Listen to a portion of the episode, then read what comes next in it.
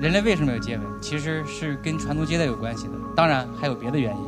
而现在研究发现，这种密切的接触过程中，其实有一定的这个生物学意义的。比如说，这种体液的这种交换，实际上在相互探测对方的这些化学信号，来看你是不是健康，是不是状态比较好。另外还有一个原因呢，就是人和人之间的这种接吻，实际上还有一些生物学的原因，或者微生物学的原因。接吻的这样过程，实际上伴随了非常非常多的微生物的交换。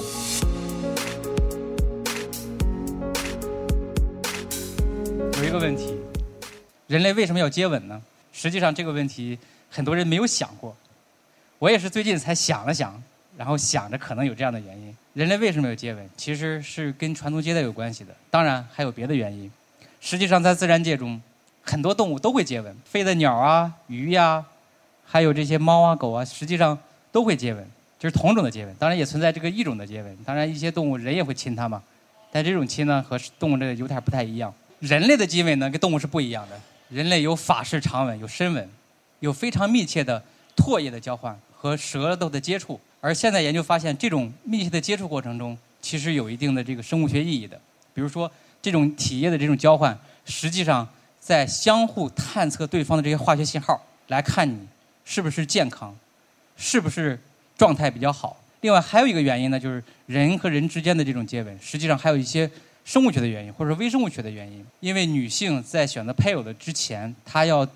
保证自己能够。自己的后代会健康，能够顺利的生产。所以说，这这种机制就是接吻的过程中，她能够感受到男性的这个口腔中的菌群，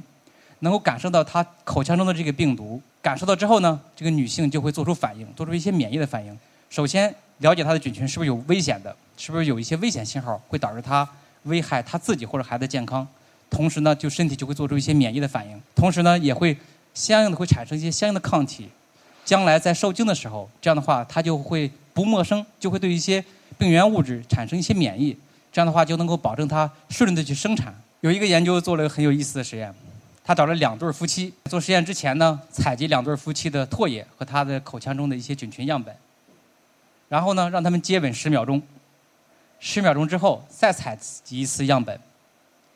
而另一组呢，在他们接吻之前喝了一口酸奶。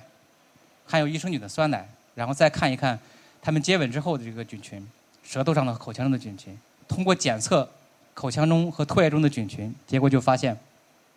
这十秒钟的接吻过程，实际上双方之间有八千万个细菌进行了交换，进行了这种转移，并且发现有一些菌共享的菌，就是双方之间都会有这个菌，实际上是这种接吻来。存在的或者产生的，而这这种共享菌存在的情况，是需要每天达到接吻的次数达到九次，这样的情况下，这种菌才能共享，并且在接吻之后的一点五个小时之内，这个菌也是可以共享的。在一个小时、一个半小时之后呢，这个菌就会被对方给清除掉，而且能够稳定存在的这种共享的菌，唾液中是没有的，主要存在于舌头上。